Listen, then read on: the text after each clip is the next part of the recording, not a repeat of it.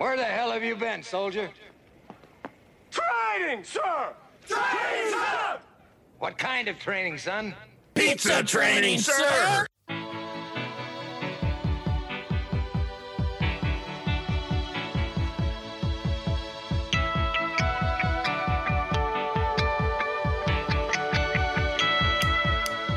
Hey, welcome to episode 15 of Drew and Sam Talk Training. On today's episode, we'll tell you where we've been. We're going to do some training talking because that's what Drew and I do. We talk training. We're going to give you a book review. It's uh, Step Up or Step Out by Jonno White. We'll go to my favorite segment, which is Taken, things that Drew and I have seen in the stores or while we're around with folks and things we want to share with you. There'll be an ad here and there as we go through this episode. We've got just an amazing interview with Stan Gage, who's been around the brand for nearly 40 years. We'll tell you where we're heading, and then we will wrap this thing up. Drew, how are you doing today? I am doing fantastic, Sam. The only way I could possibly be better is if I were you. Wow. Wow. I'll take sarcasm for a hundred, please. But anyways, that's so nice of you to say. Let's uh, hear from Johnny, shall we? I've been everywhere, man. I've been everywhere, man. Across the deserts bare, man. I breathe the mountain air, man. Of travel I've had my share, man. I've been everywhere. All right, Sam, where is it that you've been lately? Well, I had the uh, pleasure of going to Cortland, New York. I spent some time with newly minted general manager David Leach.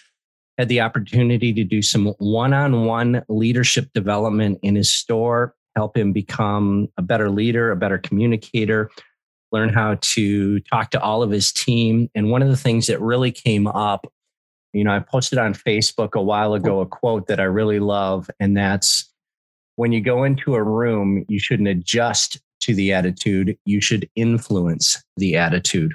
And we had a couple of opportunities during my time with David where the attitude in the room wasn't exactly what you would say was horrific.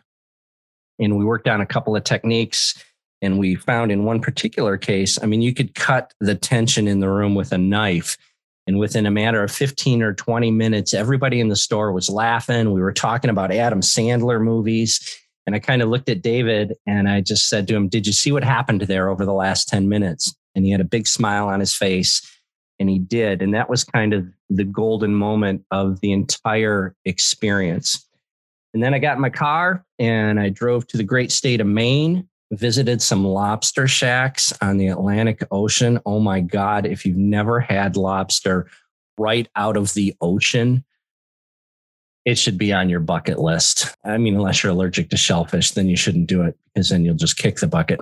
But lobster right out of the ocean, amazing, Drew. If you've never done it, you've got to do it. And that's where I've been. How about you, my friend? Where have you been? I have not done lobster right out of the ocean. However, I'm hoping to get up to Maine sometime in September, October, and absolutely will do that. Then. Yeah, yeah. I, pu- I put in a good word with Fernando for you to to talk to his supervisors. Let's see if that pans out. Thanks so much. Mine is not nearly as lengthy as yours because mine was my first vacation in two and a half years. Nice. That's where I've been. Yeah. Where'd you go? A little visit to St. Augustine, Florida. Cool. And what was the highlight of the trip? Oh, well, it was everybody's birthday. There were lots of zeros in the family. So 20 of us in a house for a week.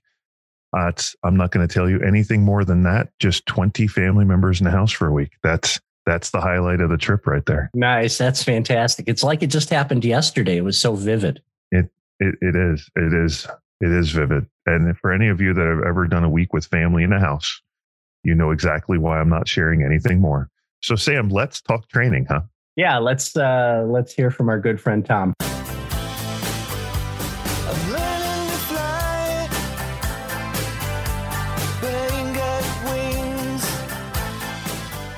Thanks, Tom. Always good to hear a little music clip from you. So, on our last episode, Drew, we talked about change management.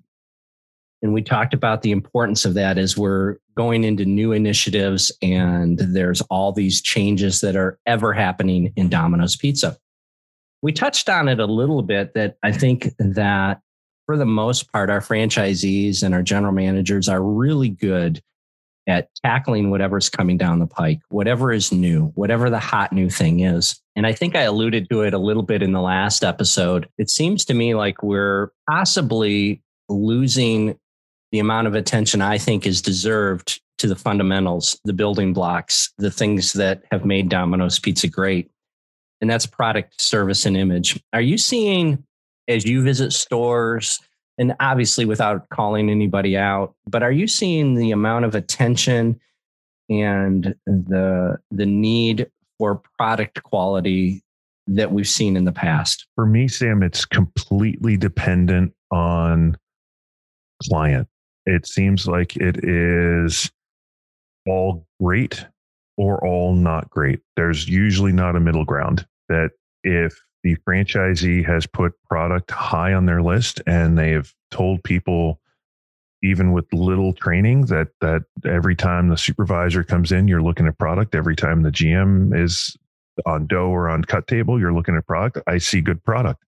And if that expectation hasn't been set i might not be seeing the same good product so we talk a lot about expectations. And in the book we reviewed a couple episodes ago, Clone Yourself, they talked about the need for leaders to have a vision and have guiding principles. And you're going to hear Stan talk about that in today's interview. And one of the franchisees that I really look up to, and we had the opportunity to speak to, I think it was in episode two, is four consecutive time now gold Franny winner Eric Arntzen. And Eric Arntzen is Eric, don't take this the wrong way, but Eric Arntzen is just crazy mad, nuts, nutsy cuckoo about product quality. To him, if we're not making great product, nothing else matters. And I would say that that is a great ship to be on because at the end of the day, our technology is fantastic. I mean, I think we've got better technology than anybody in the industry. Our new stores are beautiful. I love the new uniforms. I love everything that Domino's Pizza is doing lately and the the things that keep coming out just continue to amaze me. At the end of the day, we're a restaurant, even though our name is Domino's now and it's not Domino's Pizza anymore. Pizza is still our core product. And we've got to make great pizzas. We've got to understand that when Tom talked about product, service, and image, that product was first for a reason. It's what people call us for. They call us for our food. They want great service. They want you to be an image. They love all the technology, but all of that stuff is second to our pizzas. And I think we've got to do a better job of really doing a great job of making great pizzas. So I look at it, I come at this a little different. Running the OER team for a few years, doing all the data for Team USA, the the great pizza scores haven't moved in a decade. So I look at this as a it's even not about training. It's it is about finding more Arntzens. It's about finding that expectation. It's not a matter of 83% is good because that means 17% of your customers had a 100% bad experience. We say that again. 17% of your customers had a 100% bad experience. So why would you accept a single bad product? You have to set the expectations for your store for your team and we can talk image and we can talk service and we can talk product. It all it all it all it all starts with the leader. And if you're not setting expectations holding your team able and then recognizing them. You know maybe like what we talked about on our last webinar you're probably having issues in one or more of these three categories and I would say in those three categories, to me, these are the easy ones. These are the small battles that we're going to talk about later in the book slash document that we review. Uh, winning these small battles. And, you know, when it comes product and image, I don't think there's anything easier in the store to set clear cut, full fledged expectations because it's all black and white. When you look at product, we've got standards. When you look at pizzas, we've got the five elements of a great pizza rim, size, portion, placement, bake. When it comes to image, everything is detailed from your head to your toe and everywhere in between. There is not a lot of gray area when it comes to image. The key is exactly what you said, Drew. As leaders, we've got to set clear cut expectations and we've got to hold people able because we gave them the expectations and then hold them accountable because they're adults and we're leaders. So we've got to do those things. So let me back up just a little bit. You said that as a director of the OER, the pizza scores hadn't moved in a decade. What are those pizza scores? 81, 82, 83% grades. Yeah. So It's it's been within those two points for a decade. so, you know, when I went to high school, if I got an 82 on a test, I was pretty darn happy. Wasn't maybe the best Yeah. student ever, but you know, that's a B. I, I'm okay with a B. A B student's pretty good. But if I'm a doctor delivering babies and 81% is my success rate, now that that 81% doesn't look so good. If I am a pizza customer and I order 10 times in a year and twice it's awful, that doesn't look so good. You know, No, but I might be able to survive that. I might, depending on when I get that bad pizza as a customer, I might be able to survive it. It does mean when the competition rolls into town, your sales will drop because they'll they have a reason to try somebody else.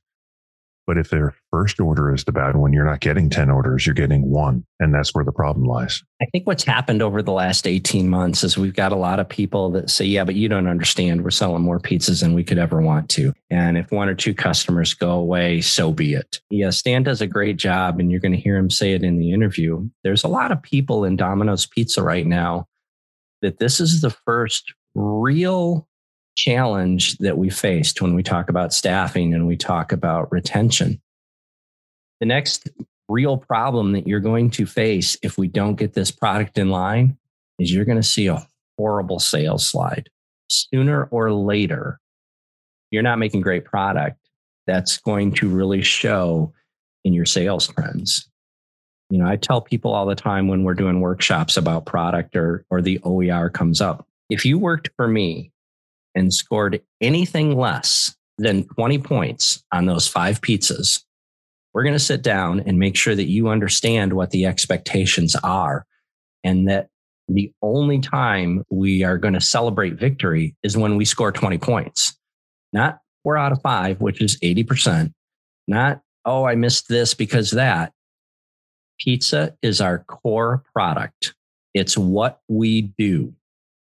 There is no excuse to me why you ever miss any of those 20 points. And I think that's the expectation you have to set. And when we talk about guys like Eric Arntzen, there is absolutely no way he is going to accept his team's missing pizza points and there not be a complete debrief after that of why we missed them, what can we do to get better, and how are we going to move forward because that's not acceptable. Pizza is the core of our business. I, I can't say it enough. I feel like I feel like on this podcast when we talk about pizza, maybe it's talking about things that are that are lower than things we should talk about. But then I think this is what we do. If we can't do pizza, what can we do? So I look at it, Sam, that it's all part and parcel to that expectations, accountability, and recognition. The the product or the image or the service or the lack of staff or the high turnover or the poor retention are all just symptoms of that root that I'm not setting an expectation. I'm not training my team to do that expectation. And I don't celebrate or redirect, as we talked about in One Minute Manager, with the recognition piece. A couple of minutes ago, you started to giggle because you could probably see me on our video feed uh, counting because I was going back through my clients and I'm like, how many clients have I had pizza grading tools? Because I teach the supervisors the snapshot. And after they wash their hands and they go into the production area, they've got to look at the pizzas on the rack. And I think I was at the last five, haven't had a pizza grading tool in any of the stores we visited. And it's really hard to know what's a great pizza if you don't have the tool to use to measure it. It then becomes Drew's a remake, or or so much worse, your OER coaches, the definition of the remake. Use the tool. So here's my challenge for you.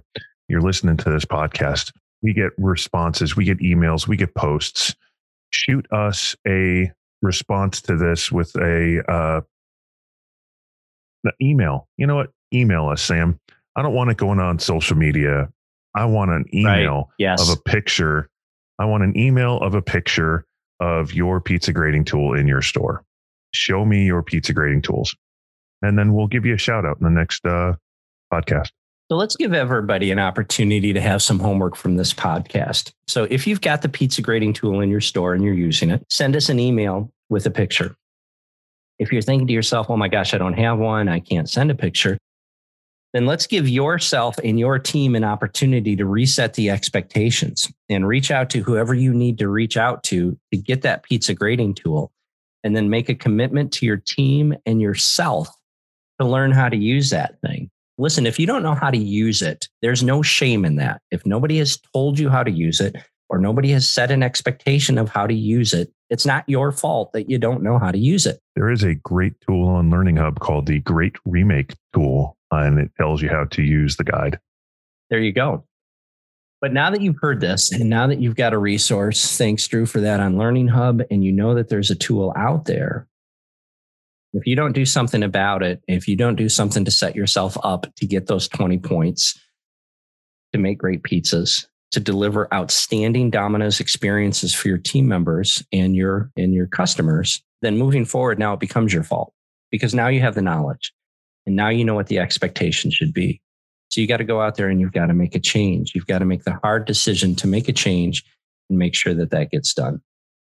Drew, anything else on product service or image and change management and expectations and holy cow we covered a little bit of ground in this uh, in this one no i i think we're good i think we're so good i think we just cut to the ad about our next fabulous service focused virtual training event drew we've talked a lot about training and we did a virtual training event do you think we should do another one i think we should sam and i think we should do it on august 24th at 2 p.m that sounds great to me. And let's do this one all about service. Let's put the service in product, service, and image. I'm a huge fan of that, Sam. And what breakouts should we do? Well, let's start with how to get faster in the store. Let's call that speed on the front end. How about then we do dispatching with efficiency? I like it. And let's finish it up with aces in their places. I like it. Same cost as the last one, 49 bucks per ticket. Yeah, I think we should do a $5 discount. Discount code podcast. I like that, Sam. 5 bucks off for podcast at checkout. And you're going to go to trainwithbty.com to register. Again, that's trainwithbty.com to register. Register today. All right, welcome back. So, in uh, Let's Talk Training, we talked about product. And then in that ad that I just heard, we're going to have the opportunity to talk about service. And image is the easiest one. So, in the matter of just a few short weeks, we could really up your game in product, service, and image. And the only thing that is stopping you from doing that is you. So get out of your own way and let's uh, let's make those things happen. Take it away, Burgess. Books, books, all the books I'll need, all the books, all the books I'll ever want. All right, this week our book review is "Step Up or Step Out" by Aussie Jonno White. I'm not even sure how I came across this one, but this one was my choice. I think I saw it on Facebook. Jonno is a self-proclaimed influencer on leadership and he had an offer for a book. He said uh, to Drew, "Let's let's get this book." So we both ordered it, expecting it to come in the mail. And lo and behold, we got an email with a download for a PDF version of the, and I use this term loosely, book, 66 pages, double spaced, huge font. So this is going to be our review of, of that book from Jonno White. So I'm going to let you start, Drew, because I think we might end up in a little different place on this one based on some of the discussions we've had over the last couple of days. All right. So first, I just want to mention how creepy Facebook is because I ordered this and within mere minutes, the next time I was on Facebook, Jonno White was all in my feed all in my feed. Um, it's kind of odd and creepy how good Facebook is at this. What this book did for me was it told me to get off my tail and finish writing the book that I have planned for supervisors and being an effective, efficient supervisor. Because 33 pages of this was Jonno telling us why we should listen to him. 15 pages of it was setting up a poor experience and a good experience. Once you got to the actual content, fine, super. It's the poor man's version of clone yourself. It's the poor man's version of one new one minute manager in my book. I think that if I were a betting guy, I would say that this is Jonno's first attempt at writing a book.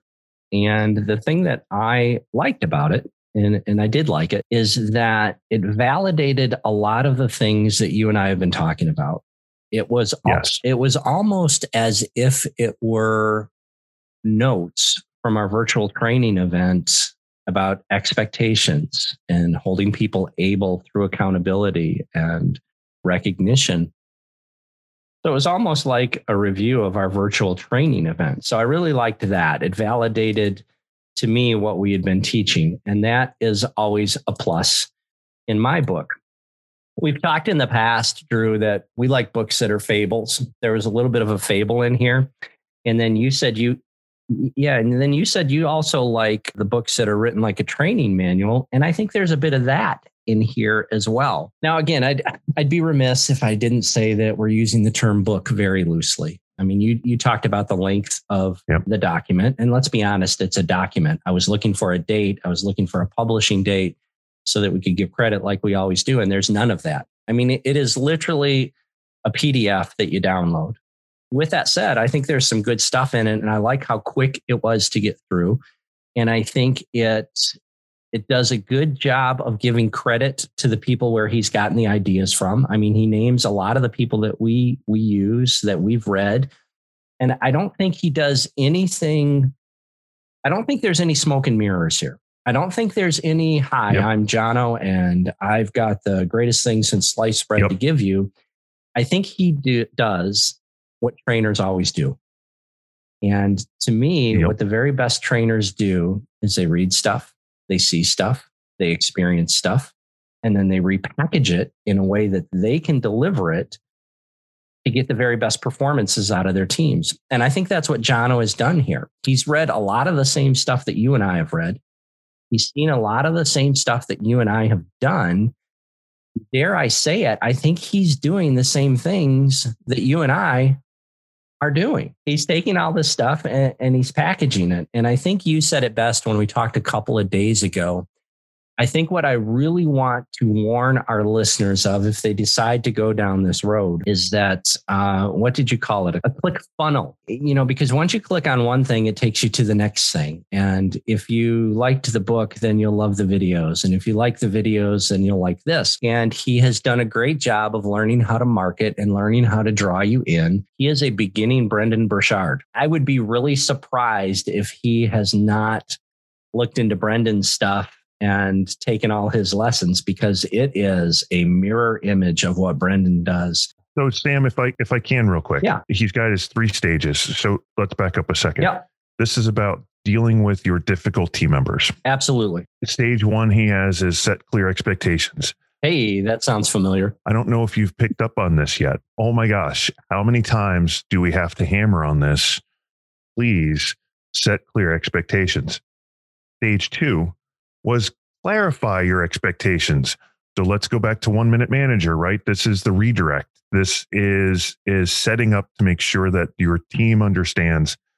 And then interestingly, he gets this place where your difficult team, if you do stage one and stage two, will self correct in four weeks. Now, let me be clear on what self correct means. In his world, it's either they'll get on board or they'll get out. And if you think about how many team members you've had quit as soon as you start laying expectations down, this is exactly what he's talking about. I think for the people that are saying, if I hold my team accountable, they're going to quit. Some will. Yeah, I think this document is a great read for them. And I think what it's saying is that if they're not on board, then they shouldn't be on board. They're not on Correct. board with your plan, then they shouldn't be on board your ship or they shouldn't be in your bus. So, you know, there were a couple of things that I really liked out of it. One of his solutions was don't hire difficult people. And we've hammered on it a couple of times that you've got to do an interview and you've got to do selection. And just because you need five spots filled doesn't mean you hire the first five warm bodies coming in.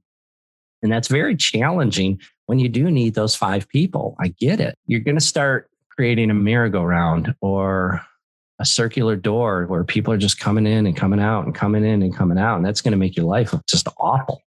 So I, I think that's really important.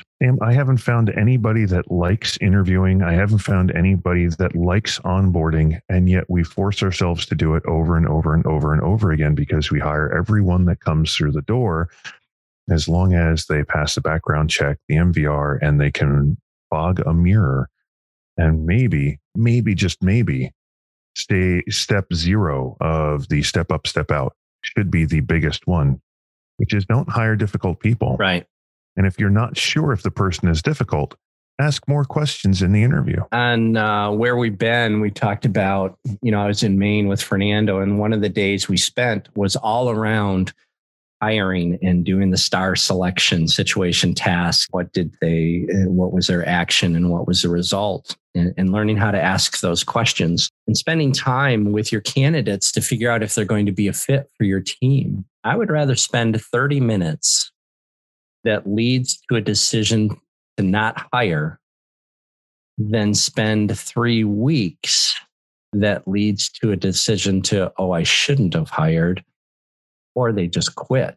I can't stress enough the importance of an interview where you lay out your full fledged expectations and you give the candidate an opportunity to ask their questions so that the interview goes two ways. You know, the last thing I'm going to say about the document, I'm just going to read a quote out of it. And, what Jonno says is do whatever you have to do to avoid hiring difficult people in my opinion, your HR process should be the process you spend the most time and money on getting right and do it at the front end because it makes everything a hundred times easier. He says nothing else in the book that I would agree with more than that statement. May I interject a little story? Absolutely. I vividly remember the first person I turned down during the interview process. Okay. I'd probably been a GM for six or seven months but this is late 90s. I don't think I'd hired maybe two people in those six or seven months. I'm doing whatever, seven or eight thousand dollars. And I'm interviewing the CSR. And one of the questions I always asked was, what did you like most about your previous job and what did you like least? Just because it gives me an idea of where their head's at. To this day, I can I can recite to you the exact answer was what did you like most about working at McDonald's? And it was at the end of the shift we got free food, whatever was left in the ice cream machine or the fries we got to go home with. All right, cool. What did you like least? She's applying to be a CSR, and her answer was, I hate dealing with customers. Hmm. I don't like talking to people. I don't like looking at people over a counter. It's just the worst part of the job. Okay. I had never, oh my gosh, that's great. I finished the interview. I didn't ask any, I asked my standard questions. I didn't do any of the follow up questions I would normally do. And the interview ended. And she left, and my team was like, oh, she was smiley. She was happy. She looked, nope, nope, we're not hiring her because she doesn't want to deal with customers. If I don't ask the questions, I would have never known that. And to Sam's point, three weeks later, I would have been like, oh my God, why do I have 10 complaints on you already? Yeah. Why do I have to call on you to go get the phone every three seconds? So, like Jonno says, you know, spend time and money at the front end and get it right. And you're not going to get it right all the time, but you're not going to get it right any of the time if you don't spend some time asking questions and trusting your gut and making sure that you're doing a selection process. So, so with all that said, where's this book going, Sam? Yeah, where's I, am going to let you go first, Drew. Uh, where this going in the backpack, on the desk, on the shelf, in the donation bin, or are you going to download this and send it to people for them? I can't do anything with it. It's a PDF. I can't put it on a bookshelf. I'm not going to print it. I guess what, what irked me, Sam, was this book cost more than One Minute Manager. Yeah, it kind of it kind of did. Yeah, this is going to my my dustbin. If this were a hard paperback, I'd probably donate it. Okay. Well, in the spirit of Drew, I'm going to add a new category. Congratulations. Thanks. I, I, have been waiting because uh, what you just said is exactly the thought process I went through as I was determining what my final review was going to be on this guy. And it can't go on the desk because I'm not going to print it. It can't go on the shelf because I use my computer. Uh, so for me, it's going to go on the hard drive.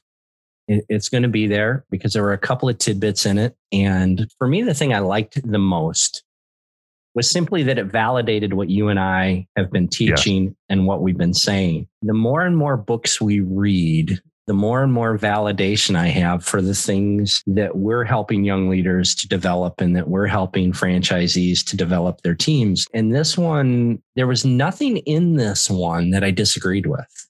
And almost no, no, I, I agree with that statement. Absolutely. And everything was a validation. So for me, this one's going to be in the hard drive. You know, if you're out there and and you want to take a, a 12 minute look at it, yeah, I'd suggest that. I nine for me. Yeah, I, swear, yeah. nine, nine. Minutes. You know, I think there's good stuff. Just just be be leery of the click funnel that you're going to be thrown into. So that's our review of Jonno and his book slash document, Step Up or Step Out. And now it's time to hear from Liam. I do have are a very particular set of skills skills I've acquired over a very long career. Sam, what have you taken from the stores? So for me, this is going to go back to St. Louis, where you and I both had the opportunity to get up in front of over 100 general managers and supervisors in, in what was just a great event put on by the local franchisees. And I got an email about 10 days ago, and it said, and I'll just read it verbatim Thank you and Drew both for doing this podcast. I saw you both speak in St. Louis, and I'm running a high volume store pretty darn well, I might add. I didn't think I needed any stinking podcast to improve. I was wrong. If you stop learning, you stop earning. And what I really liked about that email, it was someone that is doing well. And there's a lot of you out there that are doing great. And he decided that maybe I should take a flyer and, and listen to this podcast. And some of you are thinking maybe I should take a flyer and, and read one of these books. And what you're going to find and what you're going to hear Stan say later in the interview is the most successful people are the people that are continually trying to learn something new early on in our podcast, we talked to Anthony Satterwhite, and one of the questions that we asked him was if you could go back and talk to a young Anthony, what would you say? And without hesitation, Anthony said, I'd tell myself I'm not as good as I think I am. And that's not saying that you're not good. That's saying that there's more out there if you have an open mind, if you have a desire to learn, if you have a desire to continue your development. And then we had the opportunity to talk to Don Meij. There is nobody on the face of the planet that knows anything at all about Domino's Pizza that wouldn't say Don Meij has been a little bit successful. And Don told us that in his organization, every day is training day. You're either learning something or you're teaching something. And for somebody that's the CEO of a company that is leading nearly 3,000 stores now, I saw yesterday, yeah. And for him to say he can still learn, then if you're an 18, 19, 20, 25, 30, 35 year old general manager, there's probably something you can still learn as well. You know, we talked to Lou Ann Dellinger. Congratulations are in order on your third consecutive National General Manager of the Year. Oh my goodness. And Lou Ann told us that she's learning things all the time. I mean, there's only one National General Manager of the Year. So no matter how good you're doing, if you're not that current title holder, then you could be doing better. And that's not to say you're doing bad. That's saying you could be doing better. And the key to that is making sure that you learn something. So my taken is something that it took me a little while to wrap my head around because I was always that guy that thought I was doing the best job that had ever been done. And that is you've got to know that there's always something else to learn. There's always a way for you to get better. And you've got to surround yourself with people that are creating results that you're not creating. And you've got to look into resources that you haven't looked into before. You know, I think I said it before on earlier podcasts, Drew, that since we started reading all these books, I'm a little disappointed in myself that I didn't take the advice I was given many years ago and start reading more books um, because these books are enlightening and they help me through thinking through things. And I find myself with better and clearer observations when I've got the opportunity to be in front of people and I'm helping them with their development. So for goodness sake, folks, get out of your own way. You know, absolutely congratulate yourself on the great things that you're doing and realize that there's more out there if you're open to it. So that's my taken. How about you, Drew? What's your taking? So my taken is uh, celebrations. I've been able to be a part of the first GM rally in over a year in the Garrity organization a few months ago.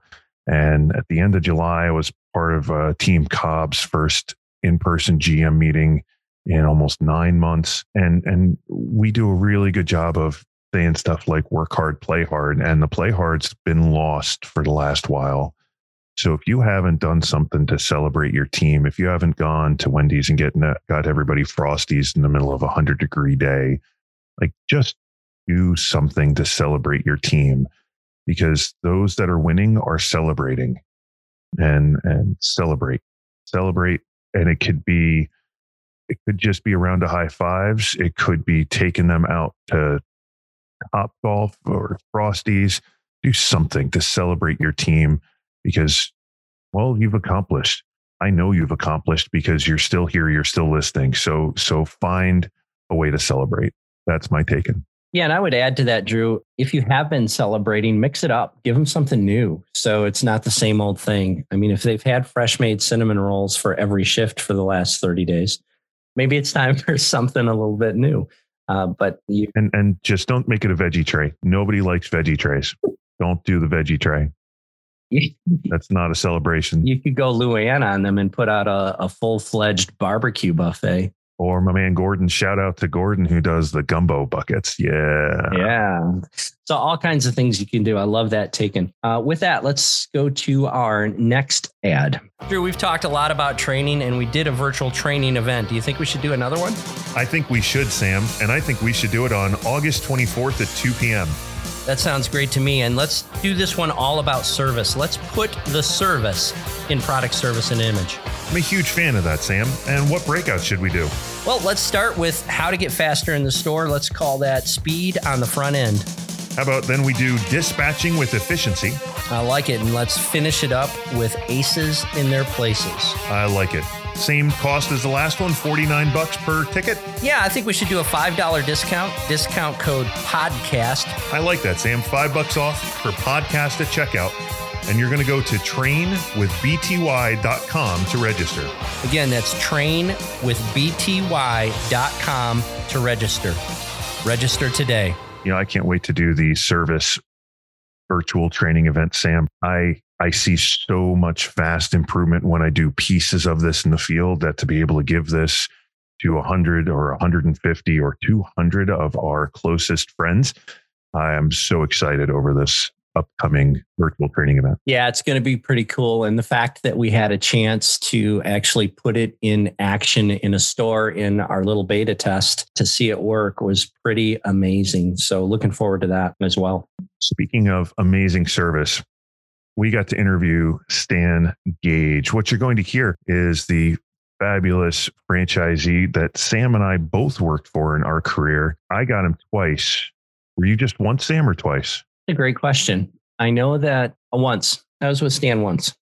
yeah, wow. It, it was a lifetime ago, dude. It's it's so long ago for both of us that we have to think about it. So, without any further ado, let's hear from our guest this week, Stan Gage.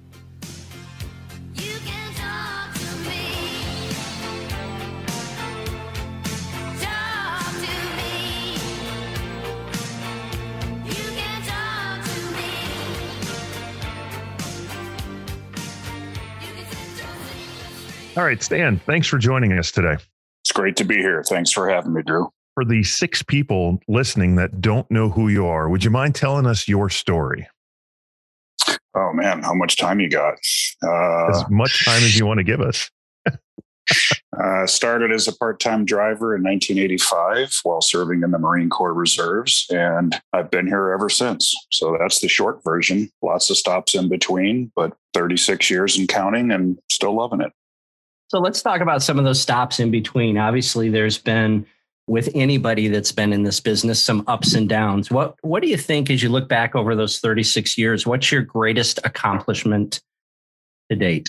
I'm going to have to quote Tom Brady here when he was asked what's his favorite Super Bowl. He says the next one. And I think as long as you're working towards something, you work a lot harder and you have a lot more fun when you feel like you've already done it. It's kind of like, what's the point? So I get that question a lot, and I've I've tried really hard to like pinpoint a few things that I really would feel worthy of that answer. And, and I just, I just can't come up with it. It just, you know, I've had a lot of highs, like you said, and a lot of lows. There's been certainly a lot of difficulties in the brand over 36 years and challenges. But, you know, the, the one thing that stays constant is change. And there's always a new challenge. There's always something new that's coming at us. There's always some headwinds. There's always something to fight through. And as long as you've got the attitude that you're going to make it, it's and, and keep it positive, it, it stays fun. Nice. That's a great answer. I would expect no less. so, uh, when we talk about challenges along the way, what would you say has been some of the biggest opportunities to learn from things that maybe didn't go according to plan? Well, we've been so successful the last you know 12 13 years uh, ever since you know russell weiner joined our brand back in 08 and and came up with this idea of this new and inspired and really you know changed the way our brand operated combined with the, the digital. I mean the digital oh my god you know what we've done over those last same years in digital has just propelled us to such a point that so many people that work in our brand have no idea what it's like to suck. They're like, man, this is just great. We're just number one. We're awesome. We kick ass. Nobody can stop us. And they don't know what 1992 was like. They don't know what 2008 was like. And, you know, you think back to those times for those of us that went through all that. And, you know, there's an old saying, what doesn't kill you makes you stronger. And there's some tough, tough times, man. I mean, there were people losing their businesses, people, you know, they couldn't pay their bills. Uh, you know, all that difficulty just made us as a brand stronger as we prepared for new and inspired and beyond. But I, but I really feel like this now, today, the adversity we're facing today in 2021 for many people is the first time they've really felt like what it's like to have the true uphill battle. Because I don't know about everybody else, but you know, I'm going up against some pretty big numbers from last year, and they're not exactly easy to beat.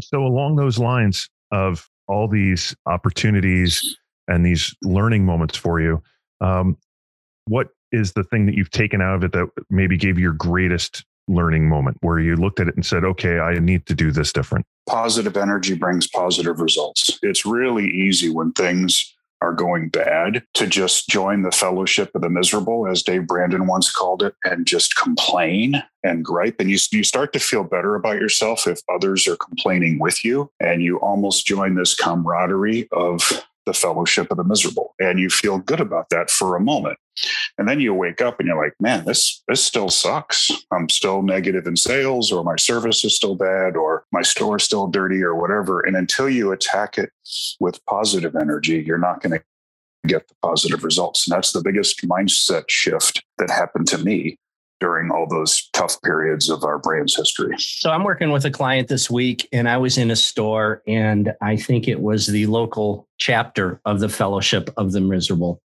And one of the things I was trying to to help the general manager in his development was how to change that negative energy that was just in the room so thick you could cut it with a knife.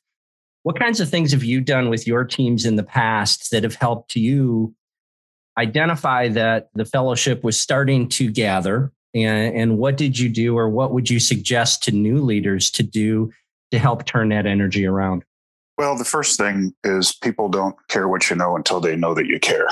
And you've got to show those people on that team that you're in it with them. You can't be sitting in the office working 35 hours a week barking out your door uh, that they need to work harder and do better. They need to see you in the trenches doing it with them and keeping that positive attitude. And something, you know, I've heard both of you guys say over the past many years is that's when you start to change hearts and minds. You, you can't really change the mind, I think, until you change the heart. Until you just get someone believing that they have to do something differently, they're not going to do it. They're, they're, they might fake it, but they're not really going to believe it and really going to act on it. So, along those lines, we've read a bunch of books for this podcast and we've reviewed them. And it's amazing how the the mindset and the positivity creeps through in every leadership book. So, what do you do, Stan, for self development? Oh, I'm weak at that, man. I'm, I'm glad you guys read books because you can tell me all the good Cliff Notes parts because I don't. I, I have a really hard time focusing on a book, so I don't read much. I do listen a lot. I, I like to visit and and I'm, I'm more of a hands-on learner. So I like to go see franchisees that are doing great and hope that a little bit of that rubs off on me. I think we're a culture that loves to get together. And now that we can do that again, I'm like going everywhere. I want to I want to learn. I want to be in stores. I want to you know study and understand what people are doing to make a difference and make a positive impact. So that's that's the number one for me. You know, to go with that, Stan, both Drew and I were fortunate enough uh, to work under your leadership and, and and learn from you. And thank you so much for that. It's been my observation that what you just said is absolutely true. You like to surround yourself with people that know what the heck is going on. But the thing that I've I've really noticed about you and about other folks that that do great things is even though they're quite possibly one of the smartest people in the room or one of the most experienced people in the room, it seems like that they speak only when spoken to and that they understand that there's two ears and one mouth and there's a reason for that that amount and always trying to soak up what's next. What would you say to a young leader that thinks they know it all and is constantly trying to prove to everyone in the room that they're the smartest one in the room and why that might not be the best way to go? Well, that person probably isn't listening to this podcast. You're probably preaching to the choir a little bit here because you probably have a bunch of folks that have already recognized that. But if they're still out there, I would just tell them exactly what you just said. The two ears and one mouth thing is something that I remind myself of often. And the other piece is if you want to continue to do everything, then be the only leader in the room. If you want to relax a little bit, if you want to let your team start to do some of the heavy lifting, then pass the leadership on to them. And the best way to do that is to shut up. You stop talking or you stop doing and you let them do. And yes, they'll make mistakes. Of course they will, just like you did when you were in that same position. But they will learn, they'll get stronger, and then your whole team will get stronger. If you're the only leader, if you're the only voice, then number one, you might make a mistake on something and lead your entire team in the wrong direction. And number two, you won't develop any other leaders on your team. So, when it comes to that delegating and letting the other leaders do things, there's a guy on your team that I have just always really looked up to and admired and thought that, man, this dude just gets it. He understands human interaction and how to talk to any people. And he's so humble and he, he's just a great guy. And tell us what you're looking for when you're looking for a leader and you come across a Buddy Carpenter. I knew you were talking about Buddy based on the description. And you know, when I when I first talked to, to Buddy about joining, I was making a giant leap and I wanted somebody on my team that I knew shared the same vision and values that I did. But comes at it with a totally different personality. You know, Buddy and I have completely conflicting and opposite leadership styles, but what we share is a common humility. You know, there's the opportunity to develop others and the desire to develop others. And just as you described it, you know, he's the whole piece about taking great care of your people is something that that is Buddy Carpenter. He will do anything for a team member on this team to make sure they're successful. He makes sure that others get the credit. That's another important piece. You know, if you stand up on top of your tower and you scream how awesome you are, but there's people that are reporting to you that aren't getting any of that credit, well, that wears off on them pretty quick. When you prop them up and you give them the credit, then they work even harder for you. So, along those lines, Stan, of how folks work harder and how you and Buddy approach things differently. For those listening and might not completely know, let's just say one likes ACDC and the other likes the Grateful Dead. That is one, well, one likes ACDC, the other one it loves Love. the Grateful Dead. So, uh, yeah, yeah, very different. Yep, that's uh, that's a good that's a good example of, of the difference in our styles and our approach. But again, when you come back to the commonness, there's a commonness. You know, he I don't have to worry about what he's thinking and what he's saying in a store. I don't have to worry with him if there is a difficult team member situation. I know he's going to follow our values and guiding principles. You know, the first one is do the right thing. And I know he's going to do that. And I know he's going to always act with integrity. And that to me is the most important thing. There may be mistakes. You know, I, I make plenty of mistakes in this new role that I've been in for almost three years now. And Buddy makes mistakes. And I forgive the mistakes. But what I could not forgive was is a lack of integrity and doing the wrong thing. And he doesn't do that. From a leader standpoint, when you're looking to pass that leadership baton on, is having that diversity important to you? If it is, can you give other examples of of ways that uh, leadership is different from you to to the folks you work with? Yeah, I think diversity is extremely important. And that's something that I learned. Uh, I had to learn the hard way. You know, when I was a supervisor of eight stores, I liked all eight managers to be just like me. I wanted them all to think like me, walk like me, talk like me. And I learned the hard way that when you don't have any diversity on your team, and, and I, I mean diversity at all levels, diversity of thought, you know, you need somebody on your team that challenges the way you think. If you don't do that, nobody's perfect. I'd like to meet someone that has gone through every day of their life and not made a mistake.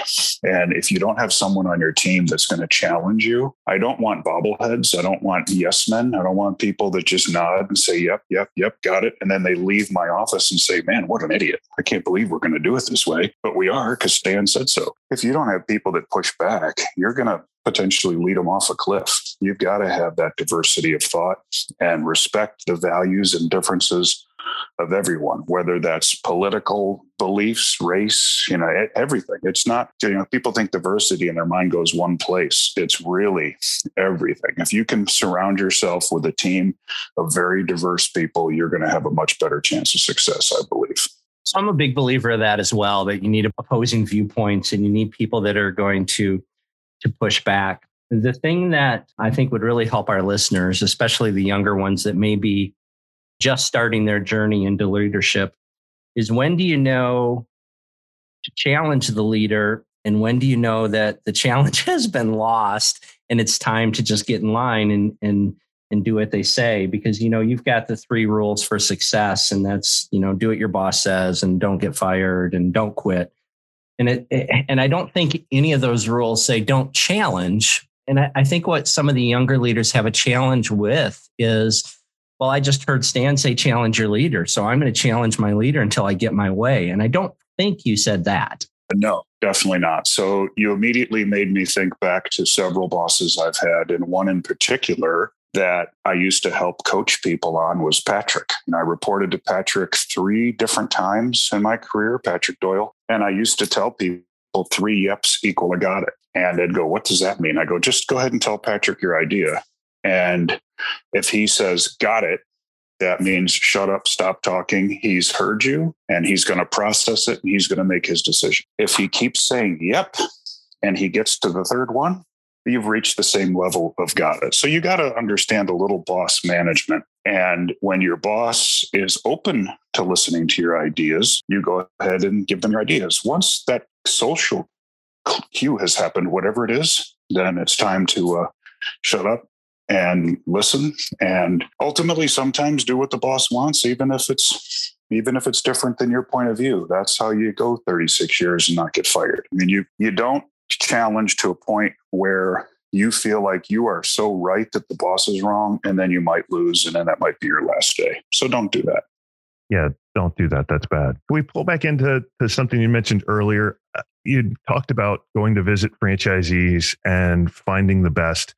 I understand you have a work group that trades reports and has some conference calls. Would you mind giving a little insider information on on how that came to be and, and why you have a group like that? It started because I only have two supervisors uh, in my company. And I said to one of my supervisors one day, I said, Hey, do you ever, his name's Terry. I said, Do you ever look at Kyle's numbers? He goes, Hell yeah, I got to compete against somebody. And it made me think, you know, this natural competitiveness that we have, that we all have in this brand. I thought, man, I got to stretch this out a little more.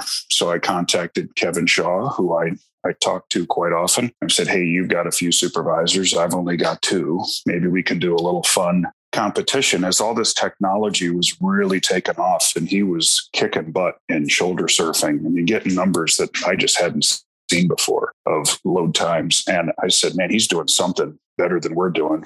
And then he got really into the hustle in, hustle out times quicker than anybody else. And I watched that and said, man, he's he's doing something great here. And that's what kind of started it. And then Becca Miller joined in and we just have a little fun, friendly competition, but a way of sharing numbers with each other and just keeping that bar high. People want to work for winners and people want to work where people have high standards. And I want to surround myself with franchisees that are winners and have high standards and compete with them in a fun, friendly way, because then you can make yourself better. So, to build on that a little bit, and we won't dive deep into this because I know we're all tired of talking about it, but you just said people want to work with winners and people want to work with people that have high standards. As we talk about the challenges that people are having across the country, I think the ones that are having the hardest challenges are the ones that are letting their standards slip the most. What do you think about about that? Uh, I agree with you. I, I think when someone else's excuse becomes your belief, like a general manager that says it just can't be done. We can't get to, let's just say you're at 32 minute average delivery time, and you, as the franchisee, want to at least get that store down to 28. You want to move it by four minutes. And the general manager convinces you it can't be done. You've just allowed their excuse to become your belief, and now it'll never get done. You have to push. It's your job sometimes, as particularly as the franchisee, you own it. You're the one responsible for the standards and the excellence in your organization. If it's bad, that's a you problem, you know, and you've got to look at how you can fix that and what you can do. And if you accept those excuses, you're doomed. You will never get better because now the team is agreeing that or has gotten you to agree with their lowered standard. And the best you can really hope for ever in a multi unit business is that you'll operate at your lowest acceptable standard. So if your lowest acceptable standard is really bad, well, that's where you're going to. That's where you're going to operate. You got to at least raise that bar.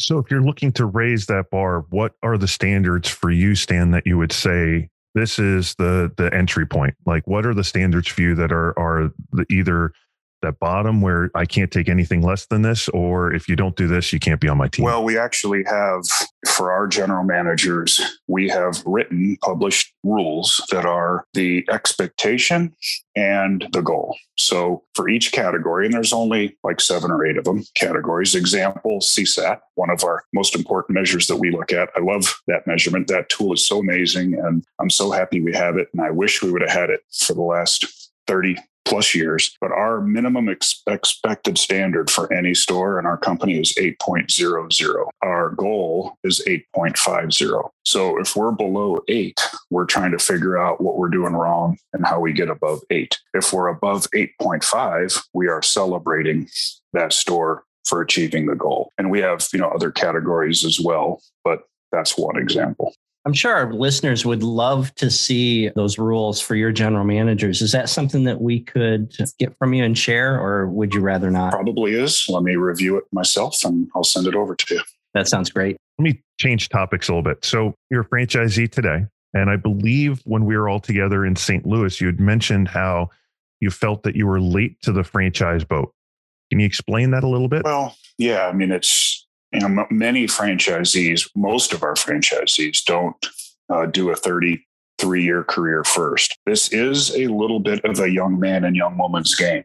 You know, this, uh, you know, the energy that you got to put into this thing when you're starting off a franchise. Uh, Carolyn and I and, and Buddy were I mean, it was exhausting. You know, the first few months of doing this darn near broke me. But, you know, thinking back to all those struggles, and I said, well, you know, we made it through a lot worse than this. And these are these are good times and we're gonna persevere. But I wish in many cases, I think about I, I, don't wish I could go back and do it all over again because I enjoyed my corporate career. I wouldn't change a thing.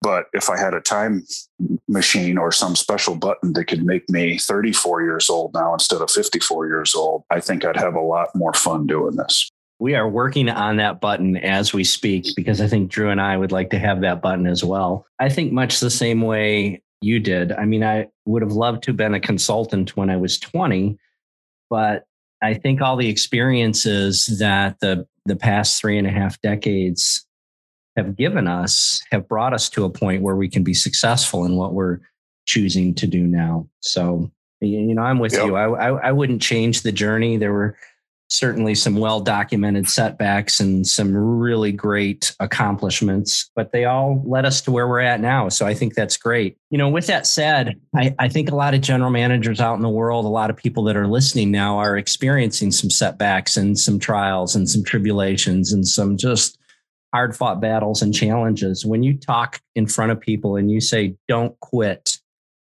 why is that so important to you? Well, because I almost did it. As a general manager, I was pulling doubles, you know, running a lot of shifts, uh, working my tail off. And I just thought at some point, you know, it gets so stressful sometimes inside those four walls. And today's general manager has it 10 times, if not 100 times harder than I had it.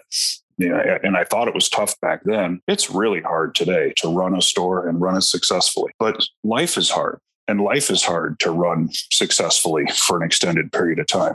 And don't give up on the career that's working for you because if you chase something else, you might find out that it's worse in many areas. You only see the better when you're looking for a change and you're looking across that other side of the fence and you see that grass and you say, man, that is greener. And you, it's not till you jump over it that you realize that they have their problems too. And I've seen so many people do it. And the move that I almost made as a general manager was to go become an assistant manager at a rent center. And I don't know about you guys, but I can't think of a worse job than being an assistant manager at a rent center, calling people that didn't pay for their TV that they rented and trying to get the money back. At some point, I talked myself out of it right as I was about to quit. And boy, am I glad I did because who knows? I'd probably still be uh, trying to collect bills at that rent center. Yeah, that doesn't seem like something that would make me jump out of bed and want to get my feet on the ground. That's for sure. Wow. The thing that you look at is, well, what I looked at was, well, the hours are probably better.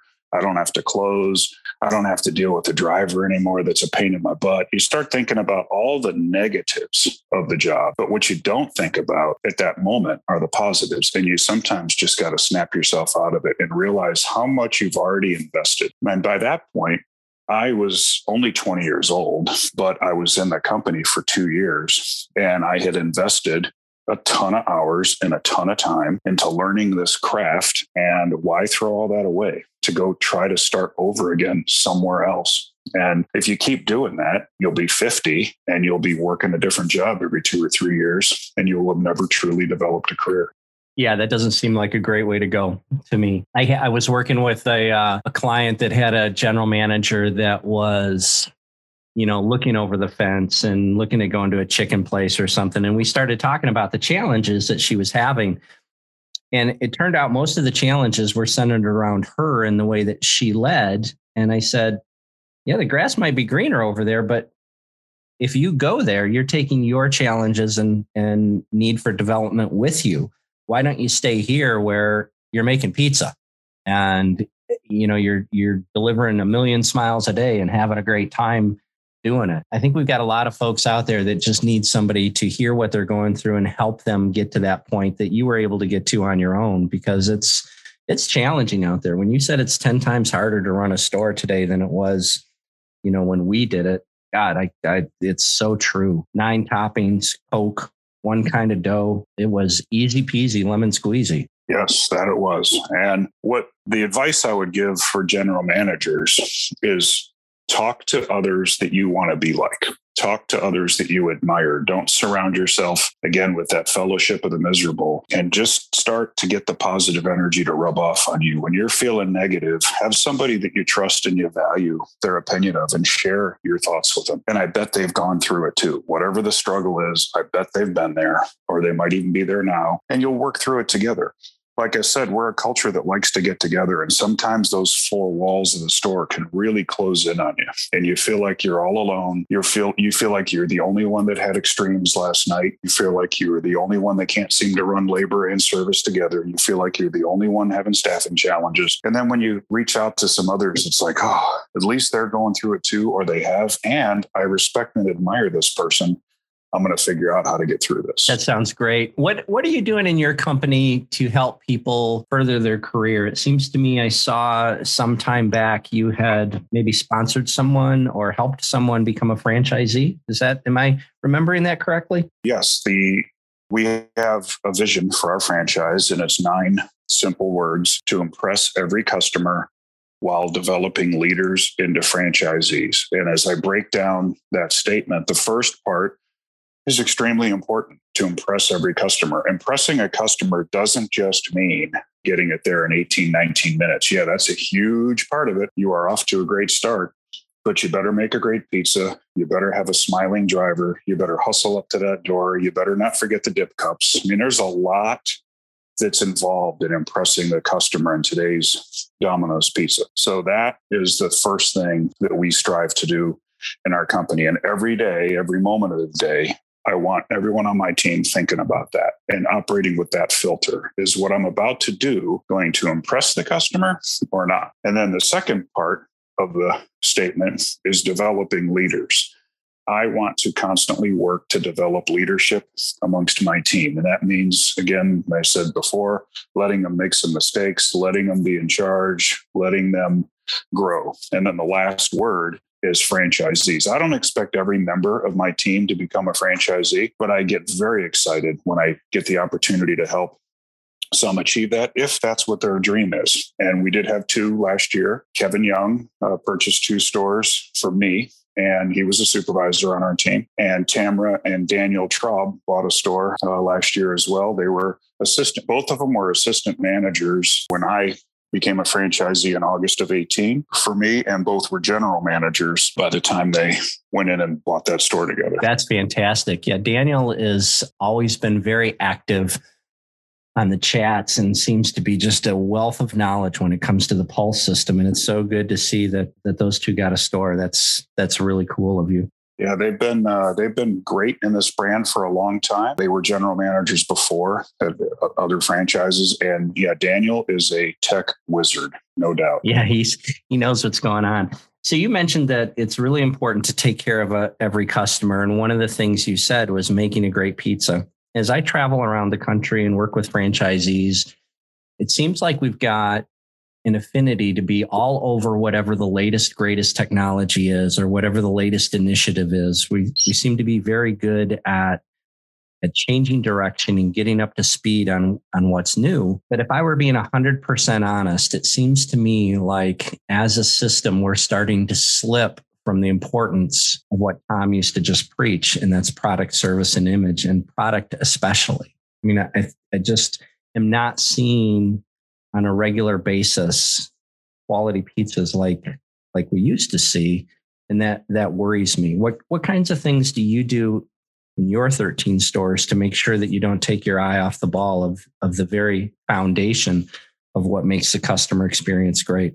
Well it's constant focus and it's constantly reminding people that great pizza is what we do. So i mentioned our vision of to impress every customer while developing leaders into franchisees. The next statement we have is our goal. We just have a simple goal on every order, which is great pizza safely delivered in 21 minutes or less by a smiling driver. It starts the fundamental biz- core of our business has always been service, and we talk about it all the time. I mean, at nauseum sometimes, but you know that's just what we have to do. We have to stay focused on every single second because we know that that's the foundation of our business and we know that's what customers expect from us. But what they also expect is to open that box and say man i can't wait to eat that. That looks fantastic. That's what we have to take responsibility for every day. When we're in a store and we don't call a remake on an ugly pizza and assistant managers work in that shift they look over they see what we put in a box. They say well there's the lowest acceptable standard. Um, I guess I'm okay. We have to raise that standard and make those pizzas great, or those customers will forget that we gave them a great deal, forget that the pizza was delivered quickly. They'll forget. I remember a quote that I used to have actually in my office as a general manager was the bitterness of poor quality remains long after the sweetness of the low price is forgotten just because we give them a great deal doesn't mean that they're going to accept a mediocre pizza. So you mentioned the the great deal and you mentioned the mediocre pizza, which we don't want to have an abundance of, and we want an abundance of those great pizzas and the smiling drivers and your vision and your integrity statement, your your guiding principles. So Stan, I'd mentioned how we read books, and one of the books we we just finished a couple weeks ago was a book called Clone Yourself, where the author Jeff Hilderman goes into great detail about creating and finding the person that can take over for you to be that next leader. It's amazing as you go through what you're saying that it follows exactly what he's charging a whole lot for in his book. So congratulations. well, well, good. I, I, will. I will take that as a compliment, and uh, I now just think this guy's pretty uh, intelligent. I'm just going to uh, chalk him up to one of my favorite authors right there. nice, nicely played.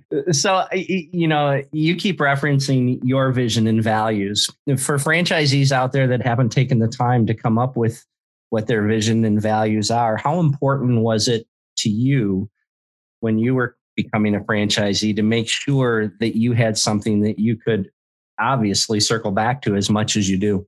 Yeah, well, that's part of, you know, earlier you asked me about becoming a franchisee uh, later in life. And the positive of that, although there are many days when I get home and I wish I was, my body was 20 years younger, I don't wish that my mind was. I learned a lot from a lot of great people in all those years of visiting all those franchisees and so many international markets and all over the US. I learned that the best ones had had a way of communicating down to the driver level what they wanted in their company. And I, thought about it immediately. As soon as I decided to become a franchisee, I, I sat down with a piece of paper and a pen and I just started scribbling of what do I want? What do I want if I if my driver is in an elevator and delivering a pizza and somebody walks into that elevator and says, Oh, Domino's. Why do you work for Domino's? I want to be happy and proud about what he says or she says. I, you know, that's that's what did it for me, and that's why I did that. And I started my first meeting with my team. I I let them know why we were here, and if they wanted to be part of that, then great. And if they didn't, I wanted to give them the opportunity to exit gracefully. How is it that you communicated that to your team? How is it that new driver knows that it's a great pizza delivered in 21 minutes by a smiling driver or that it's that you're there to impress every customer while developing leaders and franchisees? How does that driver know that? Well, they may not every driver, they may not all recite that word for word, and I'm okay if they don't but it's their actions that matter. And the actions that they see in their general manager is what makes the difference. You know, I think back to a general manager that changed my life forever, a guy that's in my Hall of Fame, my manager Joe, when I was a driver, and an incident where he wanted me to take a free pizza to a customer and I didn't. And I said, Man, you're crazy. I'm not giving this pizza free. She didn't order from us. And it happened to be 1986 when Pizza Hut was testing delivery in Cleveland, Ohio. They were delivering out of these essentially ghost kitchens. Pretty ironic that all these years later, those are popular now, and Pizza Hut was doing it. They were hiding because they didn't want to, the customer to believe that they were anything other than the Red Roof Pizza Hut. Well, I begrudgingly delivered this pizza free to this woman who did not place an order. I was confident because I searched through the door slips and I knew she did not place an order, but he said, take it to her free. And as, as I got out of my car, I saw someone else getting out of their car. And before you knew it, we were both, I noticed he was carrying a hot bag and we were both approaching the sidewalk up to her door at the same time. And I started moving a little faster. And he started moving a little faster. And of course, I beat him to the front door. And she opened the door and said, Oh my God, I can't believe this. I screwed up. I forgot I called you Pizza Hut an hour and a half ago because I normally call Domino's. And she gave me a $5 tip, which was at the time the biggest tip I'd had in my history, and sent him away and said, Leave, never mind, I don't want your pizza. She made a mistake. My manager didn't care to challenge her because my manager was operating from the same kind of filter I want my managers operating from, which is the customer's always right. If the customer's ever wrong, refer to rule number one. He did that. He didn't question it. He didn't challenge it. And wow, we made a custom. Not only do we make a customer for life, he changed my attitude for life about customers and service and leadership. And that's what I want to happen in my stores. If my GMs are acting like that in that moment of truth, then I know my drivers, CSRs, and assistant managers will be feeling the vision of our company, even if they don't know the exact words. That's awesome. And you know, to that story from from so many years ago where the manager just did what what they wanted because the customer was always right. One of the things that I've been trying to get through to the young leaders head is not only is it okay to do it, but it's just easier. It's just easier to say yes and make the pizza and be done with it than it is to become CSI Domino's. And did you really order? Dun dun dun. Yeah, I think the hardest thing to eat is a is a spoonful of pride. And once you do that, and you get that down, then you're absolutely right, Sam. It is way easier. You could spend the next 10 minutes arguing with that customer. You could have them potentially come up to the store. You could have them call customer care, and then you have to go open up a case and figure that out. You could do all of that, or you could just swallow that spoonful of pride, tell the customer that they're absolutely right, say, I am so sorry. When you throw that little word so into an apology, it gives it a genuine feel. So when you say, I am so sorry, this is my fault, I will fix it. And then it's just gone. The problem leaves you. The customer may have scammed you. Yep, that may have happened. But man, you don't spend the next 10 minutes or 10 hours on it. You go on to something better. And who cares if they scammed you? I mean, the residual effect of a bad customer interaction, it's you know it it it turns the whole room into just negativity. Give them what they want. Get on with your life. Exactly right. It's the you know somebody taught me a long time ago never argue with the customer you just might win and there was a time when i felt like i was right and i hung up the phone on a customer and that customer never ordered again. I was pretty happy for about five minutes. I'm like, haha, I knew I caught him. Again, never saw the order. That customer moved on to somebody else and I lost him forever. That's a valuable lesson. It's easier to say now that I'm standing in an office, uh, not in a store. It's really hard when you're in your store and you're sweating and a driver just called off and a pizza just hit the floor and then the customer's on the phone saying they didn't get what they wanted. It's really hard to take that breath swallow that pride and give them what they want. Apologize give them what they want give them something extra. It's hard to do that but that's what great leaders do. It's easy to be weak in that moment yeah, and I think what you just said there is the most important part for younger leaders to understand is that it's really easy for you in your office to say that, or me sitting in front of a microphone to say that, because you know, we don't have all of those distractions.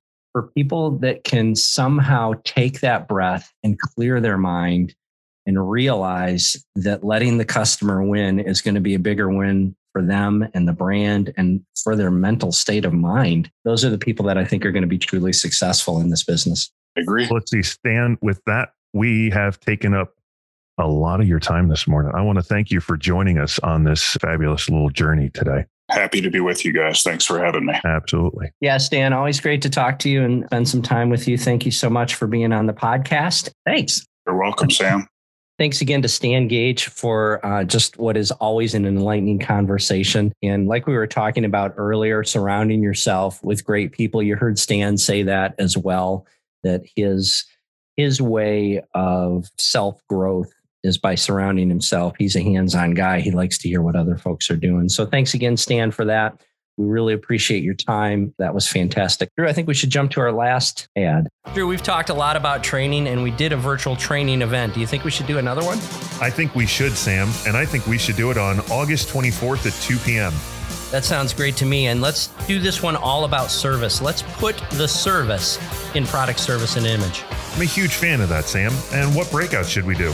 Well, let's start with how to get faster in the store. Let's call that speed on the front end. How about then we do dispatching with efficiency? I like it. And let's finish it up with aces in their places. I like it. Same cost as the last one, 49 bucks per ticket. Yeah, I think we should do a $5 discount. Discount code podcast. I like that, Sam. Five bucks off for podcast at checkout. And you're going to go to trainwithbty.com to register. Again, that's trainwithbty.com to register. Register today. And now we get to hear from Willie. On the road again. Just can't wait to get on the road again. The life I love is making music with my friends. And I can't wait to get on the road again. Sam, where are you off to on the road? Well, Drew, for me, obviously, we've got the virtual training coming up with uh, service. We're going to put the service in product, service, and image. I'm really excited about that. In your take, and you talked about celebrations. I've got a trip coming out to Stockton, California, where I'm going to be part of their world's fastest pizza maker competition. I'm going to be a judge. So I've got a I've got to dust off the rust from being a judge because I know you had a stint as a judge in a world's fastest pizza maker. And I'll be honest with you. You and I did that together. Yeah, I Yeah. I think being a judge is maybe more stressful than being a participant. It goes on longer. It definitely goes on longer, but you know, you've got the fate of these folks that have practiced and prepared in your hands and you see something and you're like, "Oh my god, do I need to call it? Do I not need?" And you've got like I don't know, a split second to make that Quarter of a second. yeah, to make that decision because if you're late on making that decision, then you've ruined their chances, and that's um, that can be pretty stressful. But I'm looking forward to it. And then after that, going to head to Vegas for the DFA National Conference. Looking forward to seeing all of our franchisee friends there. I've got a T3 coming up in Virginia sometime in October. Still working on those dates. Hopefully, by the time this podcast drops, I will have finalized those dates. Also, going to spend some time with Anthony Satterwhite and doing that service hands on workshop. Uh, Anthony, if you're listening, that means that you said yes by now. How about you, Drew? Where are you off to? August is Ohio month for me. I have a couple follow up visits to do with Satterwhite, uh, Brian Edler, Chris Short, Chris Slater. Yeah, I there you go. Class with as well. So it's Ohio month for me in August. Me and the Black Avalanche will be driving around. You'll see me all over the fabulous rolling hills of Ohio. And Sam, I just wanted to let you know as well that I've put together a six part webinar based off of Clone Yourself, based off of Stan talking about his guiding principles and his vision and his mission. I have a way to help you build yours. If you don't have that already set for your organization, reach out and I'll help you out. Hey, that sounds great. I look forward to seeing that. So, thanks so much for listening. I think we should land this plane. What do you think, Drew? I'm all for it, Sam. As always, you've been listening to this old married couple. Thanks so much for listening. We'd love it if you'd share these episodes with your friends, like them, follow us, and subscribe so you never miss an episode. This has been episode number 15 of Drew and Sam Talk Training. I'm Drew Helmholtz with Better Than Yesterday Consulting. And I'm pretty sure I'm Sam with Fauser Consulting. Go out and sell more pizzas. Oh my gosh. And please have more fun.